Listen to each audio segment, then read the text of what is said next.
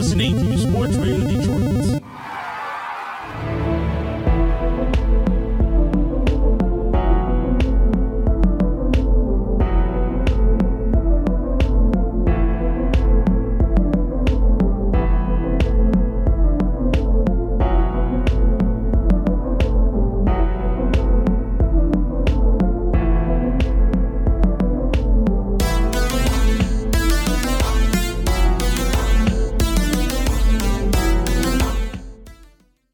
Welcome to Grave Discussions. I'm your host, Barnabas. And I am your other host, Samael. Welcome to episode 62. Not quite superheroes. Yeah, and uh, we're going to be discussing our top five superhero horror movies today in preparation for the release of Brightburn. And by top five, we mean just in general, our five favorites, not in any specific order. Yeah, exactly. We really couldn't uh, come up with like a definitive one through five ranked because it was just too hard. You know, Yeah. they're all they're all pretty dope. So uh, we're gonna give you guys that list a little bit later in our main segment, but I am pretty pumped for it. Before we get on with the show, of course, as always, we have to give a quick shout out to Sports Radio Detroit, our host network. Yes, yes, so gracious, so warm and welcoming. You can find them on Facebook, Instagram, and Twitter at SRD Sports Radio Detroit. That is Sports Radio Detroit, not Detroit Sports Radio. I stress this on a weekly basis. Yes. And on sportsradiodetroit.com, you can also find our friend who joins us in the studio today, Joe Anthony Myrick. Hello. Yes, also known, formerly known as Silent Joe. Exactly. Not so silent anymore. We'll be back after this short sponsored break. Here at Grave Discussions, we know that addiction can be scary, but it doesn't have to be. Let the Detox Helpline help you break your addiction to drugs and alcohol. Call the addiction specialist now at the Detox and Treatment Helpline 24 hours a day, 7 days a week. They're always available for you, and if you have private insurance, they specialize in finding you the right treatment. Give them a call at 1 800 213 9257.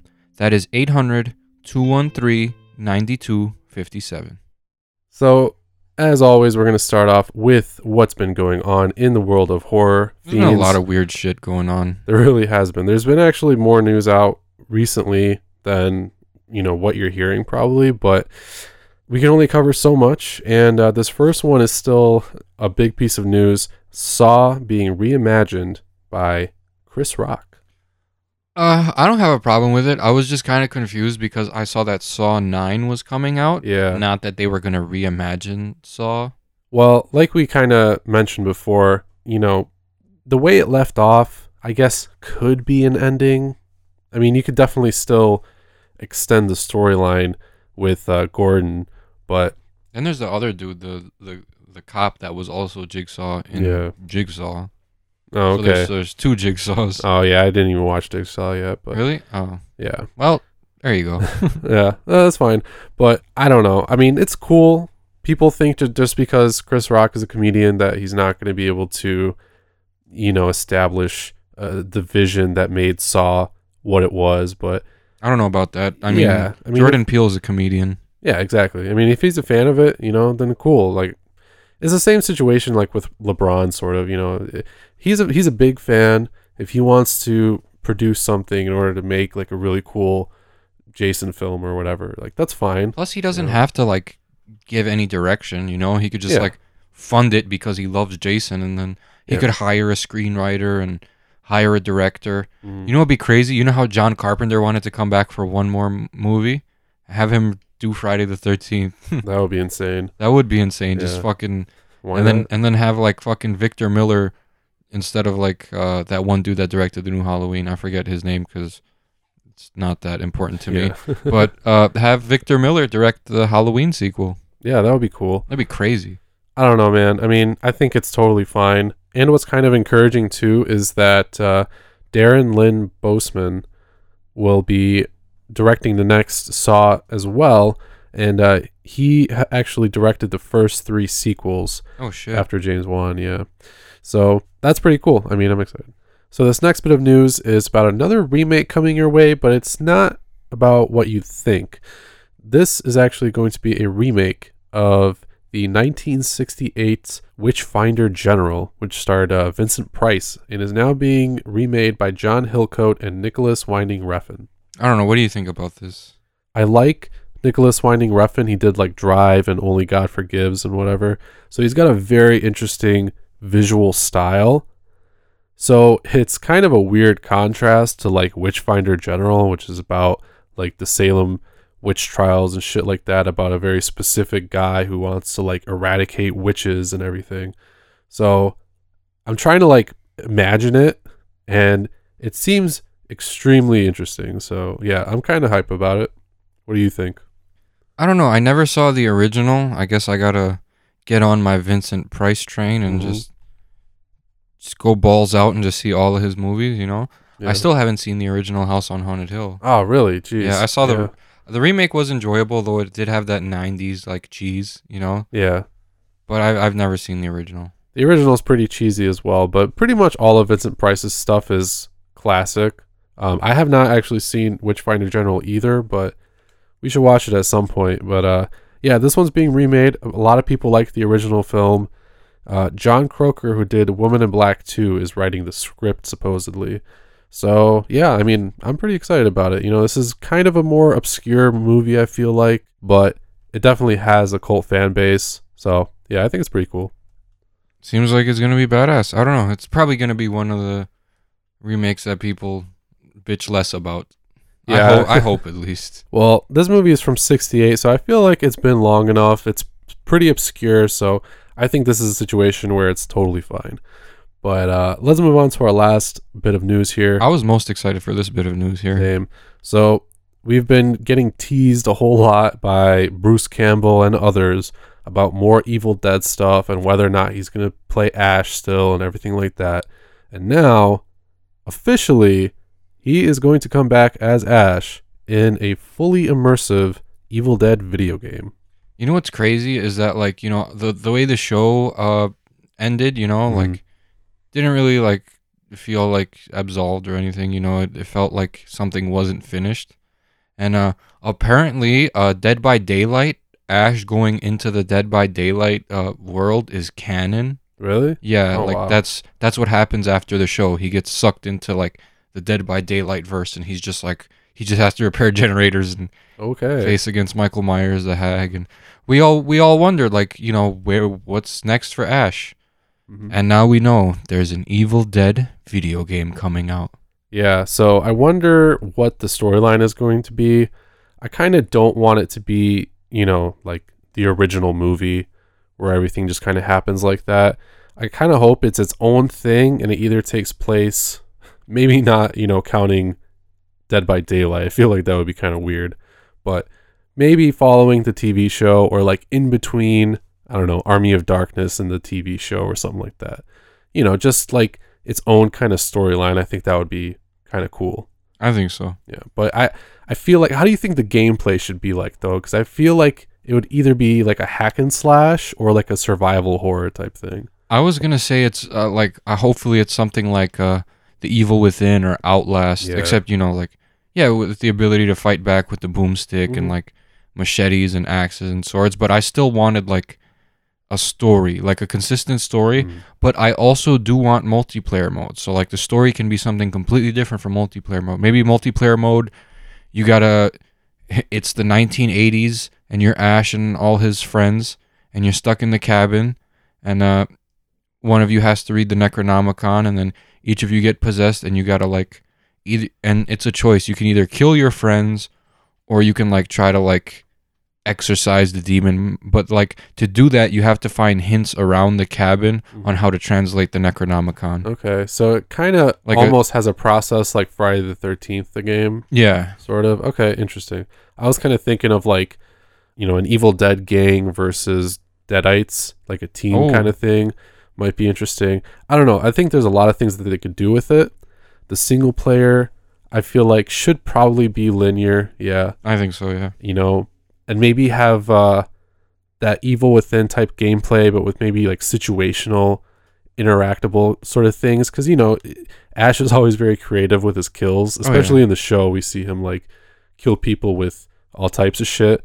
So there could be like prompts where you could like drag a deadite there and do something special. That would like be cool, ki- yeah. Kill. So yeah, guys, be on the lookout for more information about the Evil Dead video game. It seems uh, pretty cool. So we have a couple trailers to run through very quickly, and then we're gonna get into our first segment.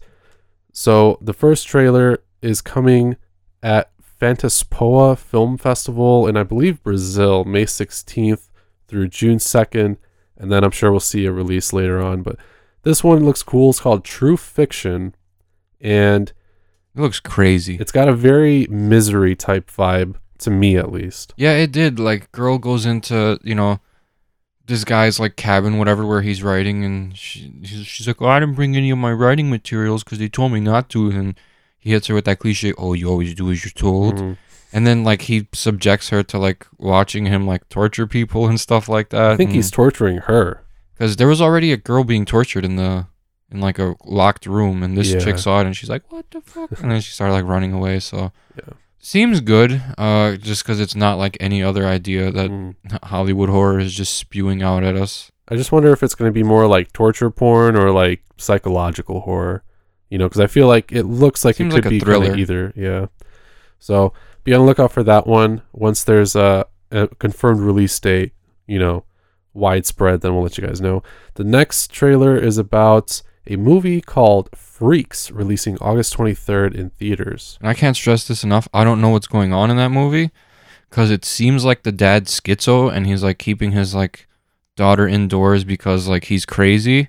Mm. But I think it's gonna turn into those things where like once she decides I have had enough and she leaves the house, that something crazy is gonna happen. No, I think so. I think something supernatural is going on, and I think that it's something to do with the kids. Like the kids in this movie are, I don't know, mutants or maybe they're monsters, or something like that. Because basically, Emile Hirsch plays the dad of this young girl who he keeps locked inside his house.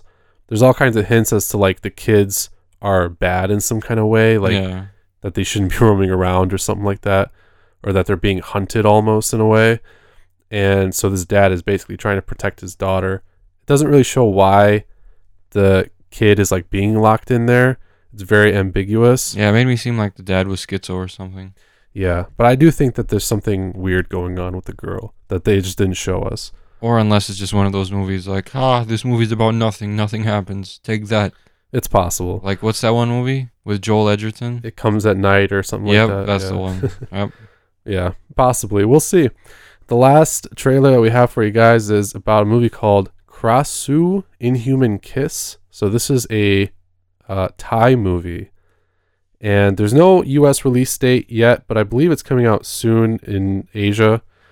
Um, but this movie is basically about a folktale about a demon woman whose head comes off and goes and like kills people. So it's pretty cool, but it looks like it almost has like a romance vibe to it, like heavy. So I don't know. It seems fascinating. What do you think? I thought with like the spawn of La Llorona, like there was gonna be like a slew of like different cultures exploring their female demons. So Mhm. like I'm not really surprised by this, but uh as far as the movie goes, it looks like it looks okay, but there was like kind of like one cheesy part where a guy gets dragged by his neck by like these like tentacle things like yeah. It's like all right man we've seen that in every fucking movie can we like stop with these supernatural horrors please i still haven't watched terrified and i heard they're re- Oh, yeah. remaking that into an english version I actually thought Terrified was pretty good. So it doesn't surprise me, but yeah, some of these are just very like prototypical. You know, it's just kind of the same formula, even across countries. yeah So I like get you. like i said hey here's a evil woman f- ghost thing from our culture yeah, why?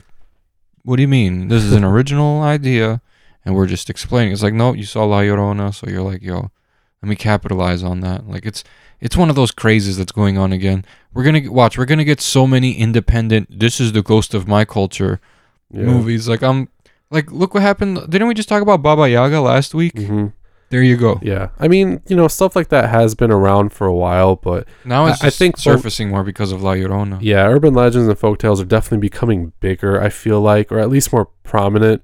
You get stuff like Candyman and urban legends and stuff, you know, movies like that every now and then, but it's kind of a lot right now. I agree. But that's it for the trailers, guys. Be on the lookout for more information about those and let us know what you think about them if you've seen them. Right now, we're going to discuss a cult classic horror film in The Cult Corner.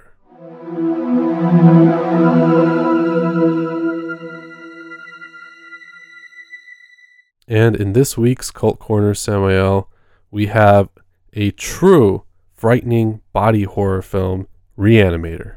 And we have a true 1980s film hmm in Reanimator, Yeah. directed by Stuart Gordon, and I didn't know that because I'm a dumbass.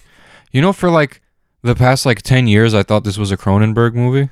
Yeah. I mean, I can see why because like the Yeah. body horror themes are pretty exaggerated in both directors' works, but yeah, no, Stuart Gordon. This was re- his first like official feature film, which is crazy.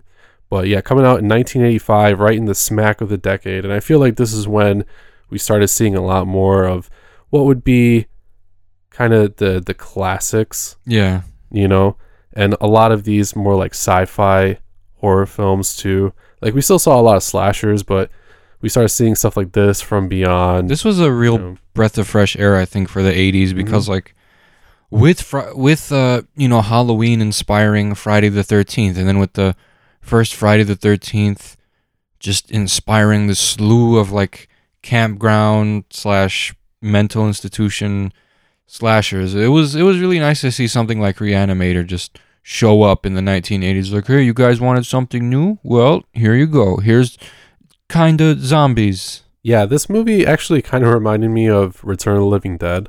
Yeah. You know, yeah. Now every time I like The see vibe. it, I think it's I think it's the vibe. I think it's you know the way that the corpses are like moving around and stuff like that. Brain. I don't know. Yeah, it just kind of, just kind of struck me. But no, I mean, when this movie came out, it really was its own thing. You know, you got young Jeffrey Combs playing, who's really kind of an anti-hero almost in this film. It's because of how stuck up he is, honestly. Yeah, he's very arrogant. He's like Vegeta from Dragon Ball Z, if I can explain it any better. I mean, but you know, he's right to Yeah. be because he basically discovered uh, the means of life after death and resurrection. You just inject someone with this green goo, Yeah, and then they'll return as cannibal corpse killers. That's basically what this movie is. Yeah. and you know he he's still mindful of other people sort of but he feels above everybody else he's very arrogant and he's pretty he's pretty hilarious too like he's a smartass you know In every instance where he can be, Yeah. he takes full advantage of him being a smartass. Like him calling, uh, was it Dr. Carl Hill? Was that the doctor Mhm. who he called? Like, he's like, your your stuff is antiquated, old man. yeah he's yeah like, your shit sucks, man. Get with the times. yeah dr hill the antagonist basically yep that was him so yeah he just didn't really give a fuck you know because he knew that he was uh, smarter basically so he wasn't quite the protagonist but he still was i would say one of the protagonists at the end of the film Oh yeah. at least because you know he still ended up saving dan his best friend who ended up being pretty much his only friend Yeah. you know but he still didn't get away scot-free we, we, he actually seemed to die at the end of this film Until we got Bride of Reanimator, right which confirmed that he no, he did not die. Mhm.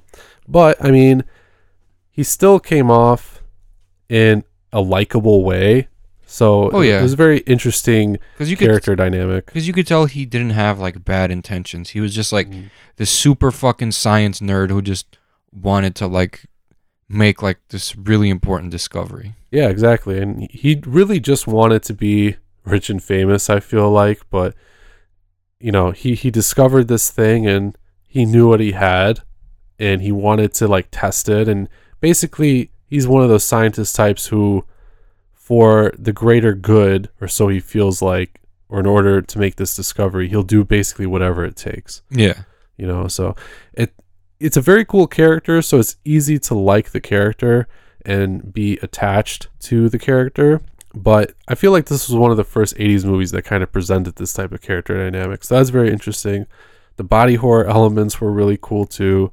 Having dr hill be like a talking head basically it was i, I feel like one of the cooler villains of the 80s I felt like the the acting though was superb. It was more like 70s acting, like the more serious acting as opposed to like the 80s cheeseball acting like let's say with Night of the Demons, for example. It Mhm. wasn't that type of movie. It was actually a very I don't know, I felt like this movie was kind of stylish. Like the way it like presented like the kills and like the zombies. Like I Mhm. think that there was there, there was a lot of shots of like the undead in this. So yeah, there was I- pretty. not undead, the reanimated, I'm sorry. Yeah, there was pretty heavy emphasis on all the practical effects, and for good reason, because the practical effects in this movie are, I would say, probably one of the best of you know what we consider classic horror. I think so, yeah. Like this, you know, the thing.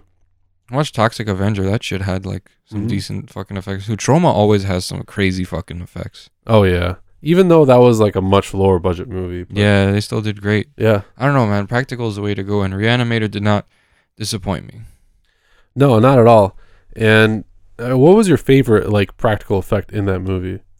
I would say the very first human they like, they animated, they reanimated. Like once he fucking got up and brah, you get that like shot of like that z- muscular zombie giant. Like that had to have been my favorite part. When that was when they When- snuck into the mor- yep, uh, and- morgue or whatever. yeah, and he ended up attacking the doctor. Well, the the dean actually. I'm sorry.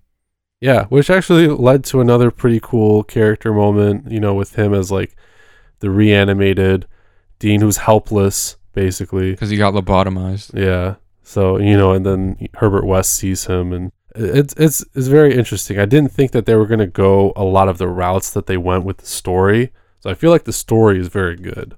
I didn't think Doctor Hill was gonna like end up being the main antagonist of this movie. I thought like Yeah.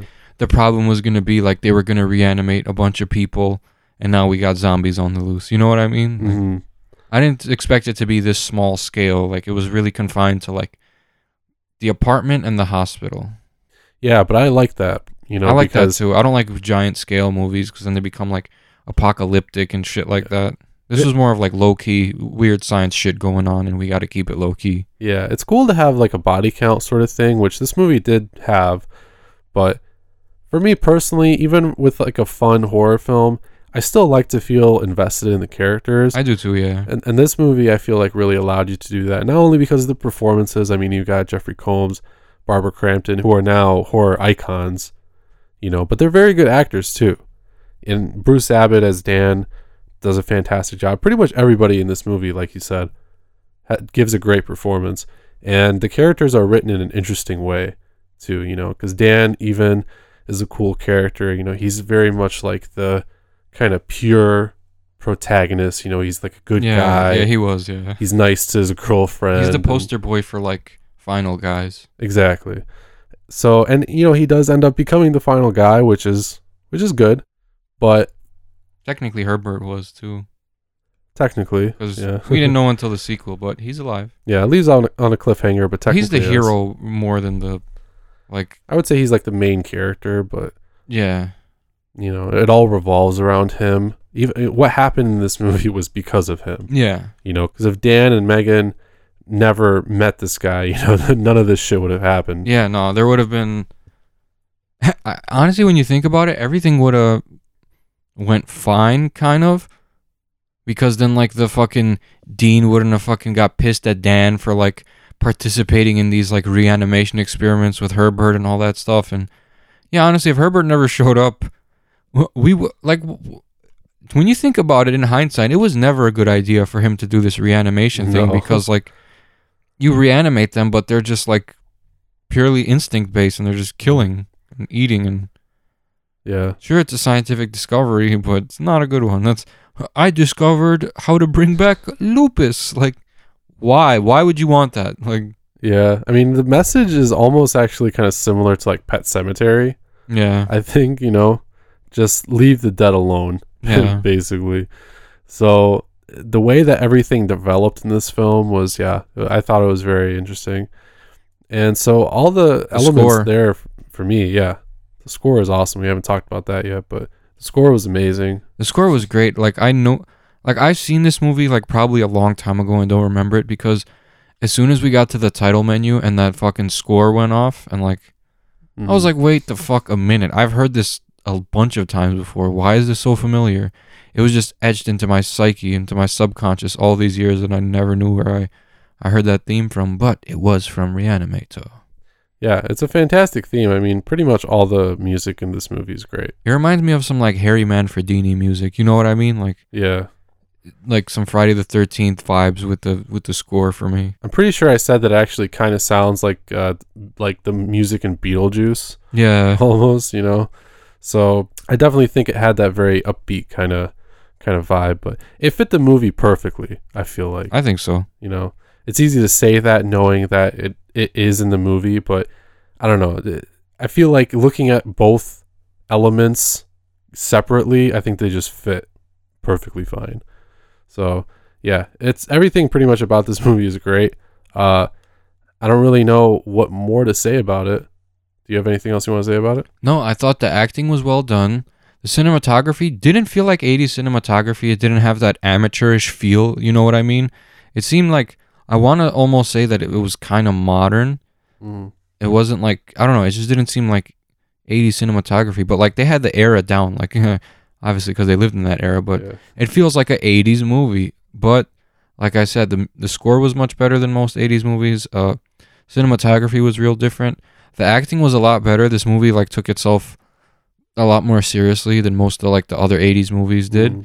and it succeeded there you know it wasn't like let's say oh, oh, it did have like the night of the living dead vibes but not like the goofy vibes like it yeah just the same general feel and i thought herbert west was badass i can't wait to check out bride of reanimator and then beyond reanimator because like i never visited these or most of like other body horror movies i wasn't into that when i was a kid so Mm. Yeah, I feel you. I mean, I don't know. I, I recently watched Bride of Reanimator. I thought it was awesome. was it Yeah, the again the makeup, practical effects in that movie is also really quite good. Uh, there's like there's a few kind of cheesy things, but i don't remember them so they weren't that detrimental yeah, but you know it's still it's a fun sequel. I feel like you know, and I think it's a good sequel. So yeah, uh, let us know what you guys think about Reanimator. But we're going to move on to our main segment. But first, a few sponsored messages. Because I feel like a salad tossing might feel good. What? Out of Bounds Detroit podcast. Tuesday morning and Friday mornings here on SportsRadioDetroit.com. Hey Samuel. hey barnabas what's up Oh, not much. Have you ever written a book? no but i've written a musical Oh, well, you can become a published author with Dorrance Publishing, the nation's oldest publishing services company. Aha, I hear countless authors have trusted Dorrance for nearly 100 years to bring their books to the market. Their professional team will edit your text, design your book pages, and create an appealing, eye catching custom cover. Plus, their authors benefit from a custom book promotion marketing campaign that makes your book available where people buy books. So, make this free call right now to claim your free author's guide to publishing. Do not wait another day. Take one step closer to realizing your dream of becoming a published author. And seeing your name in print. Aha!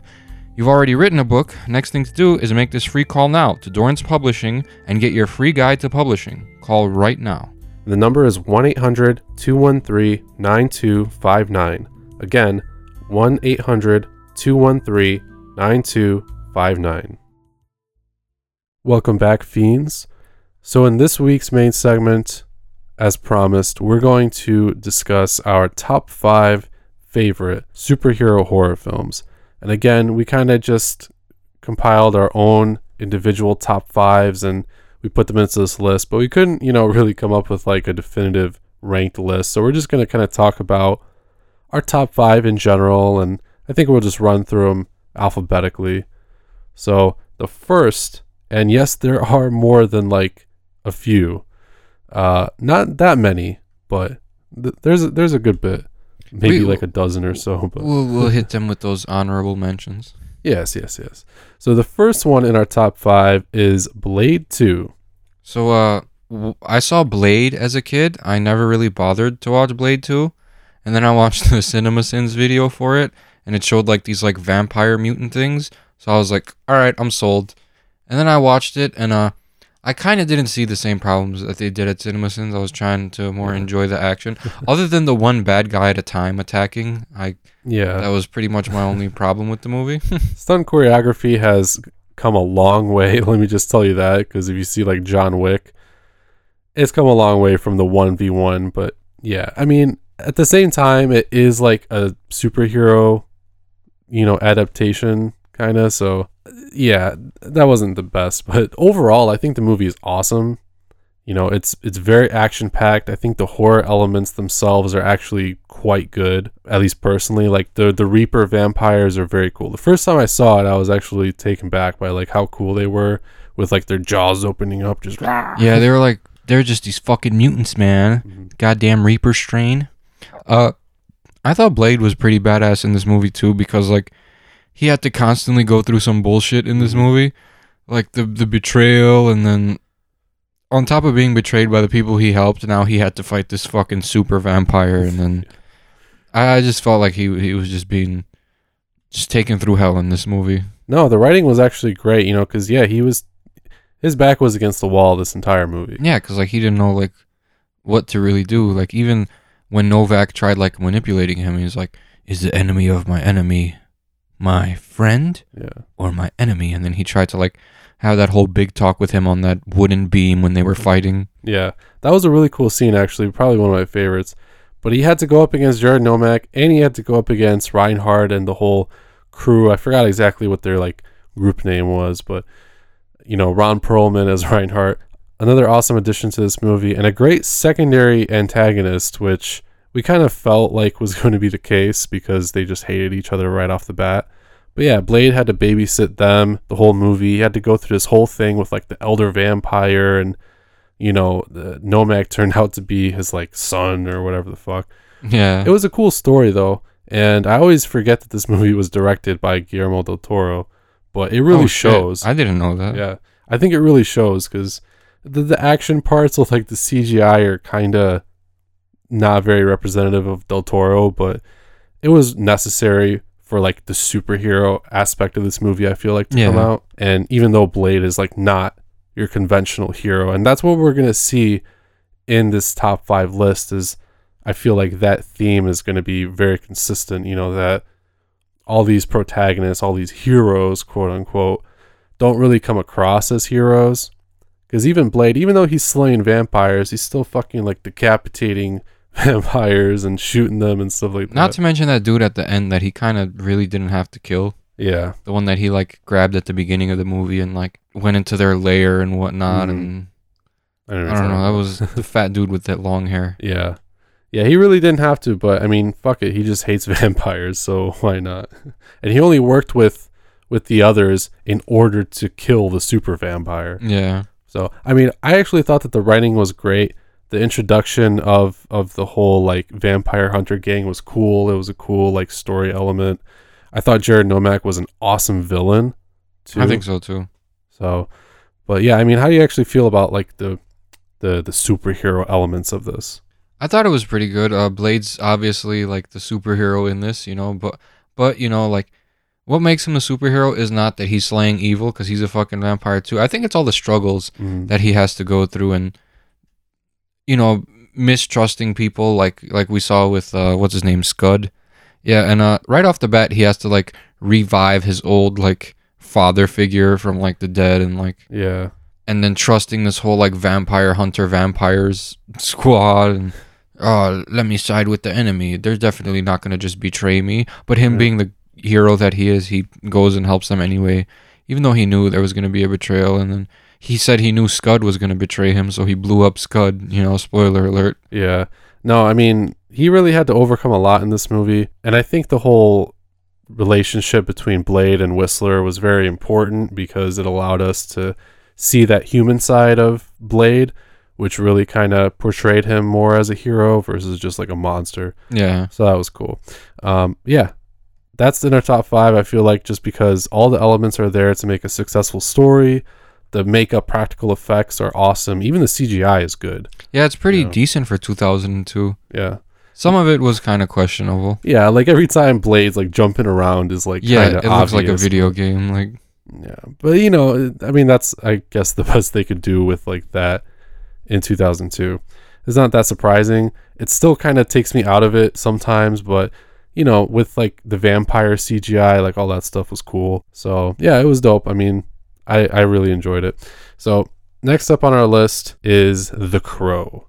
Oh my god. Yeah. Obviously, uh, an infamous movie now because of the tragic death of Brandon Lee, but the movie itself was great. And this is probably, I would say, the one movie on this list that has the least kind of superhero vibes. It was like a fantasy slash dark crime movie, you know? Yeah. I mean, even the character of Eric Draven himself, I could see the superhero angle, kind of, but he's really more of like a vigilante, like an anti hero, like Venom or Moon Knight or something like that, you know, because his quest is for revenge. Yeah, it's like for like personal retribution. It wasn't like Batman some misplaced sense of self righteousness Yeah. just because his parents got killed or something, you know? But he's still taking down these like mafia like gangsters. Yeah. So I can kind of see it. But it's definitely horror as well because of the themes of resurrection and And all that the stuff. supernatural and just death in general in this movie. Yeah, it's it's a very dark film. It's set in a Detroit that honestly is is pretty exaggerated. Like it's not that shit. Yeah. At least not even back in the day. Like, and and we live here. So it makes it say se- that, it makes but- it seem like Gotham, you know, like yeah, like they live in Gotham is just all constantly dark and raining and it's very grimy. yeah, you it- know, there's trash everywhere and shit. yeah. like the buildings suck. I mean, a lot of the buildings in Detroit kind of suck, but you know, this movie definitely takes it to an extreme. But it's necessary for the story, and I mean, it's just a it's just an iconic film. I mean, Brandon Lee's performance is great. The action is cool, um, but really, I feel like this movie benefits most from its script. I think probably, and the characters are pretty cool too. Like those uh, those low lifes that you know end up like killing his uh, wife or whatever. Yeah. Like they're they were pretty interesting. Yeah, I just really like this movie. I liked it because like at no point was I like, hey look, a cool villain, you know? It wasn't like Dark Knight. There was no like really Joker character. It was more Yeah. like you just want him to get retribution because fuck it, any normal person would yeah, how about justice? Fuck justice. These Yeah. fuckers need to learn. Sometimes justice isn't enough, all right? Sometimes people just need to be thrown off a building, hmm Yeah, and make a message out of them. this movie really like knocks that home for sure. Yeah. You know, it's not afraid to just like go to those extreme bounds and really just show, you know, how far one person can go for love, essentially. But he's also back from the dead, so he doesn't really care. Yeah, he's more like, yo, I got cheated out of fucking life. I got cheated out of my fucking wedding that I was about to have. So fuck these guys. Yeah, everything is pretty much quality, and this was right on the cusp of like Scream coming out and horror really becoming, you know, really prominent once again. So, yeah, it, it's a great film, iconic. I don't I don't know where I would put it in like my personal. I think I put it like number two or three or something like that. I put Blade uh, Blade Two as number my number one, just for the record. Mhm. So, uh, the next movie we have is 2004's Hellboy, another Ron Perlman film, I was another about to say. another Del Toro film, and uh, yeah, I mean this one is is also phenomenal. I feel like, I thought so too. When it came out, I fucking love this movie. Especially Ron Perlman, man. Like he's like one of the best to ever be in like these like dark fantasy like type I don't want to say horror. These like dark fantasy type movies, you know what I mean? And like him as Hellboy was always badass. E- Even the new Hellboy, like, it's is that Ron Perlman? no, it's uh, See, David I'm- Harbour from Stranger Things. See, even though it's not Ron Perlman, like just because Ron Perlman did Hellboy, I Mhm. think Hellboy is forever gonna like have that appeal and have Yeah. that coolness to it because he was just this like kick-ass fucking demon. Like that. Yeah. That's all there is to it. Like you want you want a demon as a good guy, just so you can finally say like, hey, that's pretty cool without seeming like a satanic fuck. But Yeah, and there's Hellboy for you. Ron Perlman is just great at representing that sort of like rough but still vulnerable persona, and especially as Hellboy, that's that's really important because obviously as like a half demon, he comes off as terrifying to most people, but he still has a lot of soft spots. He likes cats. He likes what is it, fucking Babe Ruth candy bars or think so, whatever. yeah, the Baby Ruths. Yeah. So, you know, and it's really just because like he grew up very quickly. So he still kind of acts like a kid sometimes. The writing in this movie is great. Del Toro's direction obviously is phenomenal. the comic books themselves sort of have a fantasy element to them, especially in the art style. It's very kind of like abstract almost. It, it's a very unique art style. And, um, you know, I think the movie actually does a pretty good job of like translating that. And obviously, since it's Del Toro, the fantasy elements are really cool too. Um, Abe Sapien is awesome. Anything, anything Doug Jones does really is very cool.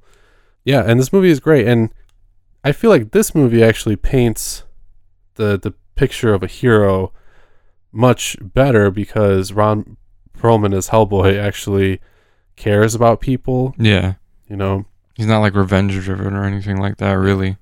he he still has the the kind of boyhood personality, and he doesn't really understand, you know, what he needs to do or why he's doing what he's doing necessarily, but he just knows that he has to keep the people he cares about safe and and other people safe because he was raised that way Yeah. you know um, so that human side of him is is very much represented and i mean we see that with all these superhero horror movies you know even though there's like a a side that we might perceive as bad to like a hero there's a, a human side usually too like a good side Oh yeah. I mean, you kind of see like his like want to fucking be good when, you know, he kisses those horns goodbye.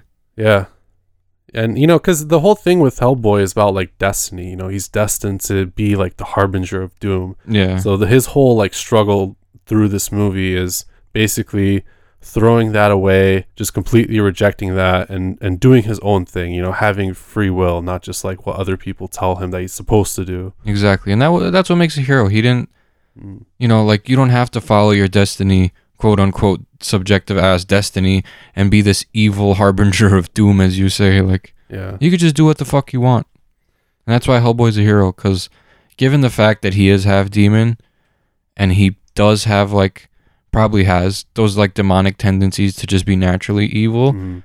he just like doesn't really have those. You know? Yeah, he doesn't act on it really. He just kind of wants to be left alone because most people think that he's a freak. Yeah. You know eventually he does kind of come out so to speak which is cool and c- people sort of accept him more but he and the bprd are still kind of like this underground thing so it's very interesting i love all the all the creatures and, and stuff in this movie They even the, had the samaels yeah his dog Samael. yeah there's like multiple well it's one entity but you can like split off Yeah, yeah. That that's two M's though. Let me make that oh, distinction oh yeah you could spell it with two M's sometimes, but no yours is one m one M. So I put the- two sometimes just because. Uh, fuck you, because I want to. You know yeah why not free will exactly. There we go. Yeah, I mean, this movie is awesome. Actually, probably one of my favorites. You know, top two or three for sure. Just because Hellboy is a great character. The the art direction in this movie and just the general direction is fantastic. I think aesthetically this movie was a lot more pleasant.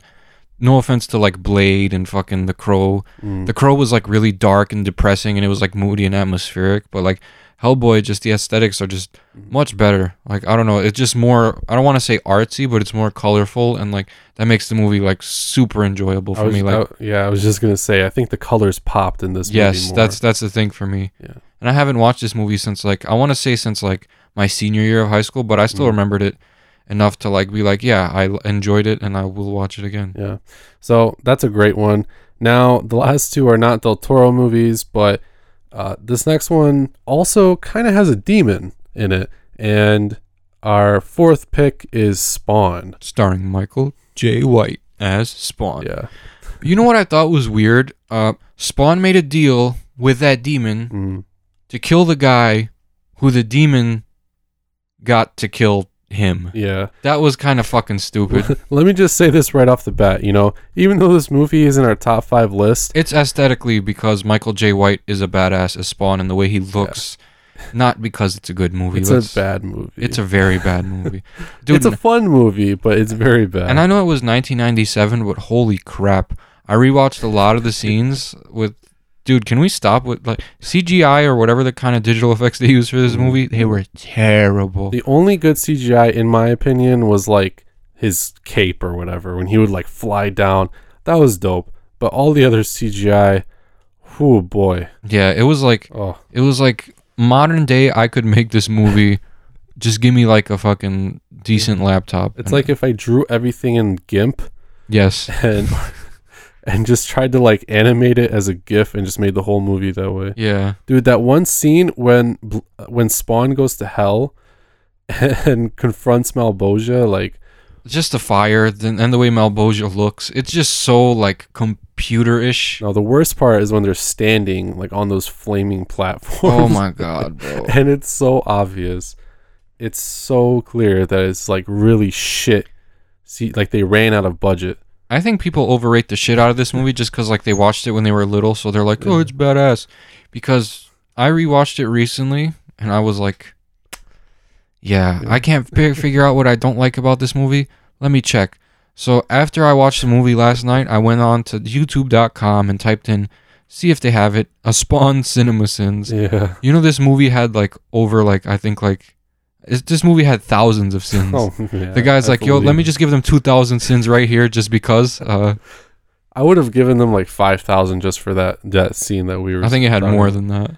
man. All right. Well, either way, it's still in our top five. Because sometimes cheese is necessary.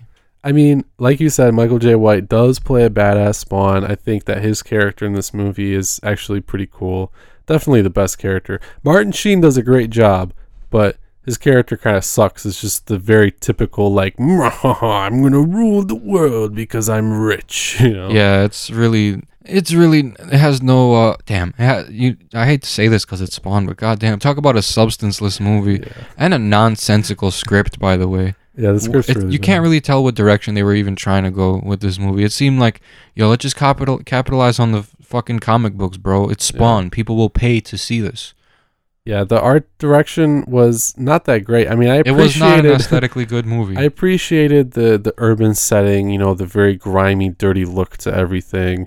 It made complete sense because he was basically outcast, you know, and, and You just know- forced to like do all this crazy demonic murdering. You know why I think it looks like shit to us? Because we were used to watching Spawn on like a 15 inch like box TV on Yeah. VHS when the quality wasn't like Blu-ray quality. Mhm. When it's Blu-ray quality, you could kind of see the CGI and like the shitty Yeah. effects too much. When you're watching it on a VHS, you're like, oh, that looks pretty cool. Because. I'm pretty sure back then, like when when you would see, uh, also haven't mentioned it yet, but John Leguizamo as the clown, the violator, oh, is great. No, He's it was he's bad enough when he was fucking what Luigi, right? He played Luigi in the fucking Super Mario know. movie. Yeah, he did. Oh my god, his character. He, like, listen, his performance was great. N- no, he was. it was. He probably has PTSD about that performance. I'm sure he does, but like his performance was still one of the saving graces of this movie, in my a opinion. fucking. It was annoying, though, it was, honestly. but it was supposed to be. Yeah, you I know, I know. but he was great. But I, like the scene where he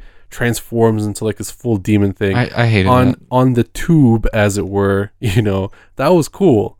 But when I was watching it on like my 55 inch 4K TV, yeah, it was pretty bad. But, Exactly. That's what I'm saying. but I still had fun with this movie, and I think that that's like the sole reason. It, you know, it and like Spawn basically just murdering people. they picked the right guy for it too, Michael Jai White. Yeah. Honestly, they need to bring. They need to like have a remake, but bring him back because he still looks young as fuck. You know what I mean? Mhm. He's in shape. Plus, he'd just be under all that makeup. I mean, props to the dude because you know how many fucking hours he probably had to spend It looked like under it. that Freddy Krueger mask. It it looked like it was a pain in the ass to just have that on my, his face at all, and those contact lenses too. Yeah, he was in that makeup for probably a longest time. I want to see exactly like how long he was in that makeup. I do too. Man, that guy, that guy can withstand pretty much anything after that. I mean, it's Michael Jai White. You Yeah. know, so let's move on to our last movie here, The Toxic Avenger. this one is probably uh top two for me. Yeah, After watching it last night, honestly, there was two scenes where I actually fucking like jumped, like, cause like Mm. when he was going after all like the bad people, there was one part where he like jumped out from underneath this like chick's legs, and he's like, ah, and I you. fucking jumped. Well, hey, that's great, you know, because this movie is very surprising. It's uh, it just goes all over the place. He doesn't really only like kill for revenge; he kills bad people, like Yeah, all bad people. he still retains his like conscience, basically. Yeah, You know, he's just like a freak. yeah. That's it. But like a super strong freak. Yeah, this movie's great. I've actually only ever seen the first Toxic Avenger. I've never seen any of the others. But I know that Toxie is like a huge cult thing. Yeah, it's it's because of Troma, man. Yeah. They, even their their poultrygeist is, you know, I ordered that by the way. It's coming in tomorrow. yeah, Troma has like a very interesting but ecstatic fan base, and they just clamor for anything Troma, which is sweet. But the Troma style is so evident, it, especially in the Toxic Avenger.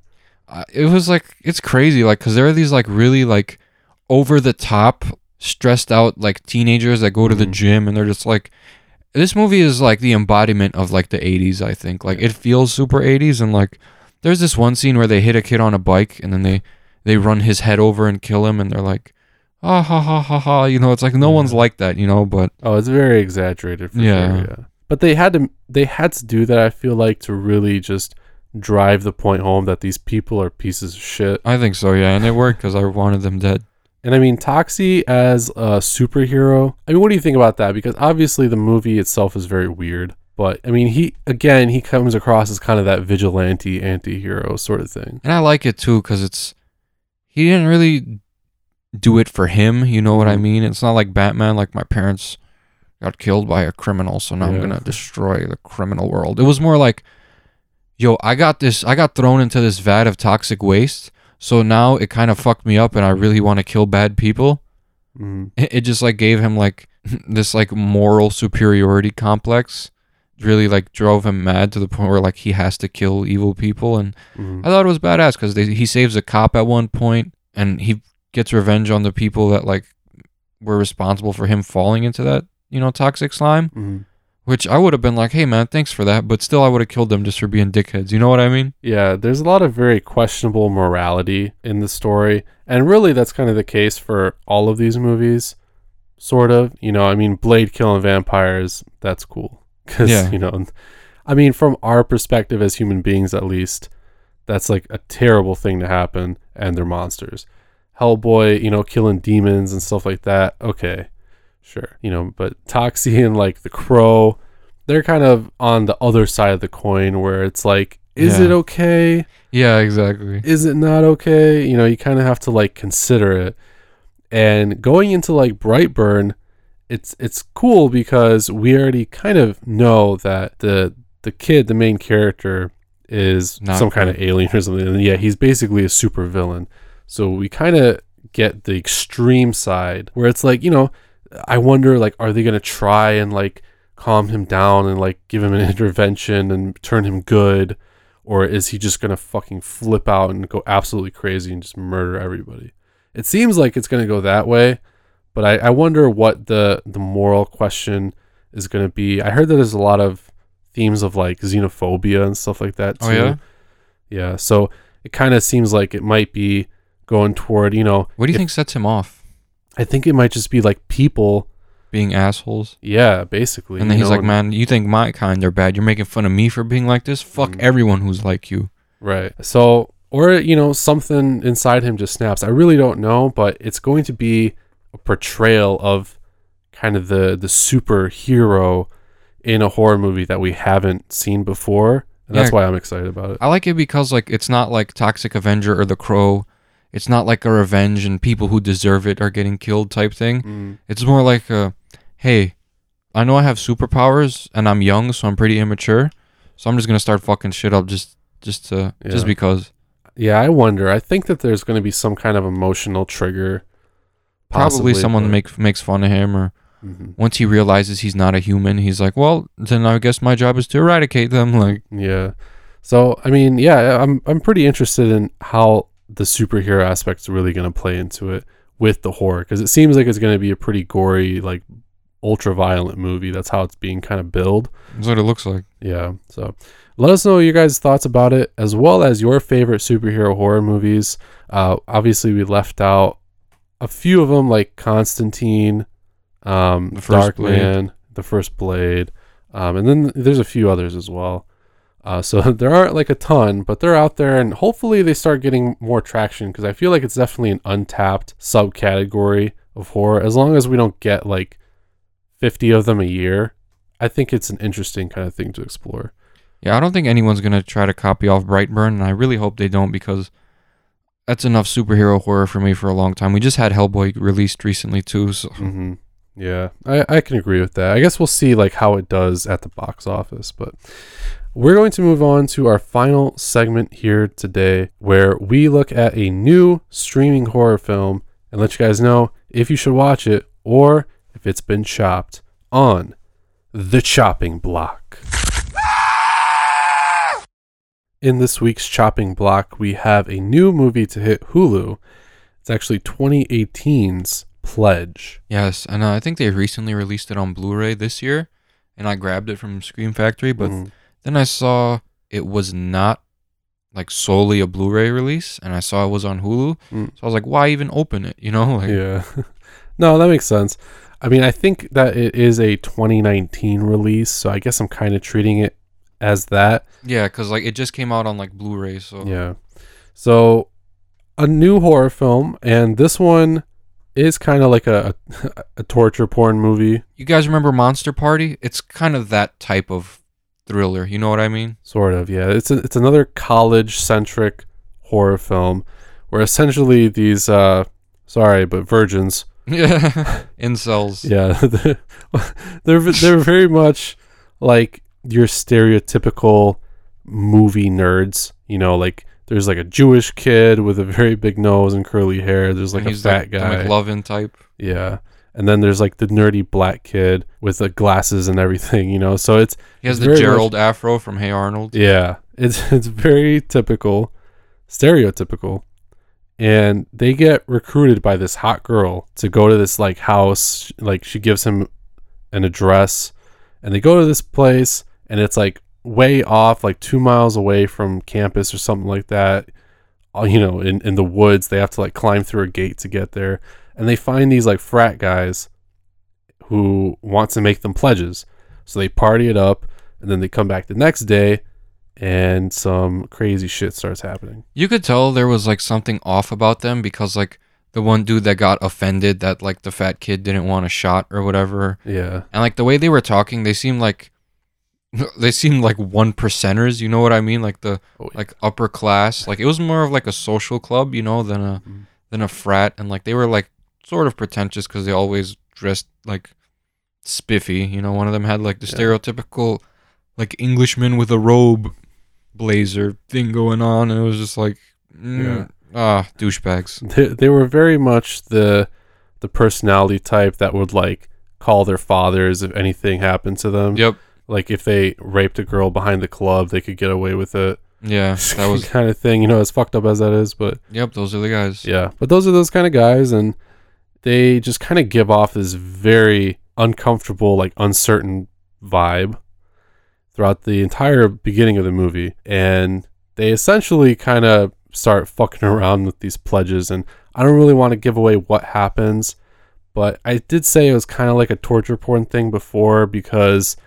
I mean, there's some excruciating things that these pledges have to go through. It was gross. It was a gross out movie. It was. Yeah. It's one of those. It, it's one that makes you wonder like what the hell is exactly going on. Mhm. and you don't really find out until like three quarters or four fifths of the way throughout. Four fifths is more Yeah. accurate. Four fifths of the way throughout the movie until the last like twenty minutes, and then Mhm. it gets to the point where there's just action and no dialogue. You know what I mean? And Yeah. symbolism and all that weird shit. There's kind of a twist. I mean, I'm not going to say what it is, but essentially there is a twist, but it doesn't feel like a twist that much. You're just kind of like, oh, okay. It, it's one of those kind of reveals, I guess. Yeah, it wasn't. It wasn't bad though. Yeah. It, it wasn't as extreme as something like Salo or a Serbian film or no, anything no, like no, that. no, no. But yeah, it still had that gross out factor where they tried to portray things that you wouldn't normally see in a horror movie really really shown, you know. A lot of movies may have these kind of elements but imply them, but this movie wanted to show you what was happening just for like the shock factor. So, um, I mean, I, th- I can't say they did it tastefully, but I think they achieved their goal. You I know? think so, and it was- pretty gross. And it was pretty funny too. So Oh yeah, it was. it was really like disturbing though. Like not in like a traditional sense. Like it was like, here's some shocks, here's some blood. It was more like a Mhm. I don't know. It was like just what was happening, like because you could you could end up in a situation like that. You know what I mean? It wasn't like Oh, anything yeah. like too out of the blue, like ghosts or something like that, or someone being possessed. And I still kind of feel like it was a little bit of a contrived story because there are many points in this movie where you're kind of observing like the character's actions and you're like there's no way I wouldn't have taken this guy out right now. yeah, basically, you know, or like done something to remedy the situation because they were in a, very fucked up situation. So someone sometimes the writing seemed a little like too generous, like favoring just like the progression of the story. I felt like, but that was fine. yeah, I felt like it was more like that than would have what would have actually unfolded Yeah. in real life. but at the same time, I didn't care too much. You know, I was willing to let what happened just kind of ride because I knew that that's what they wanted to do. I know this was going to be like a shocker movie that they were going to try to show us all these crazy scenes, and they did that. So, I mean, for what it was, I think it was fine. It didn't do anything like crazy new. It actually utilized, I feel like, some things that we've already seen before. But I mean, for like uh, a gore kind of movie, it was okay. Yeah, I think it was well, and I don't think it's chopped either because like you'll enjoy it if you watch it. Honestly, I had fun Mhm. watching it. It was like it, it made you think it was like this loosey goosey, like you know, fun tempered movie, but it went off the rails like Yeah. relatively quick once weird shit started happening. So I mean, say what say what you will about these kind of movies, and they're not my favorite type of movies. I'll say that right off the bat. Like I can watch Saw and Hostel and stuff like that, but I don't go toward those movies. yeah, I don't either. I don't like them. So yeah, I'll I'll watch them, but they're not my my go to thing. And I wouldn't say that this movie is either, but they still keep you engaged, Yeah, they do like really well, you know, because because they never. There's not too much exposition. You know, it's not like yeah, hey, you know, they don't explain everything like and spit it right at you like, "Tuh, here, here's here's here's what's going on. it's just a crazy random situation, kind of like you said. You could find yourself in it. I mean, it's it's still pretty far fetched, but it's not too far fetched. You know, like sure, there probably are crazy criminal organizations hidden around and just people like kidnapping people and you know shit like that. So it's it's not that impossible to believe, but you know these movies are rooted in reality. Obviously, relate to you the most. So yeah, I feel like that's probably why they they keep you interested in the movie. So I think this movie did that pretty well, and it was short too, Yeah, like which was helpful. like the same length as like the Invisible Man. Kind of, yeah. I think It it was, like, an hour, eighteen minutes. Something Yeah, hour and eighteen minutes. I think Invisible Man was like an hour and ten, but Yeah, it was it was very short. If this movie was an hour forty five to two hours long, it would have been way too much. and then there would have been like hella exposition and Mhm. weird explanations, and I'm glad it was short. Honestly, it just it made its point. Yeah, so it, it's a quick, easy watch as long as you don't get too grossed out by the contents and just stop halfway in or anything. But if you're like me and you know this isn't your go-to kind of film, then maybe you want to save it for when you're in the mood for something like that. Because it's not like the easiest watch. It's not like super extreme or gory, you know, like those other movies that I mentioned, but it still has that factor. So I would say it's a notch below what Monster Party was, because it was not as bloody or extreme as Monster Party, but yeah, it was still like extreme for just kids going to college and then this happening. You know what I mean? I think the gross out factor was definitely higher in this movie than in Monster Party because Monster Party I think was just more bloody. Yeah. So that's that's what I'll say about it. But uh, yeah, that's gonna pretty much do it for episode 62, guys. As always, you can communicate with us and tell us what you thought about all the movies we discussed in today's episode on Facebook and Instagram at Grave Discussions and on Twitter at GraveDiscSRD. We also have a website, gravediscussions.net, where you can catch all of our episodes as well as read host bios and contact us. And make sure you tune in next week where we juggle flaming swords on Grave Discussion. We're not doing that.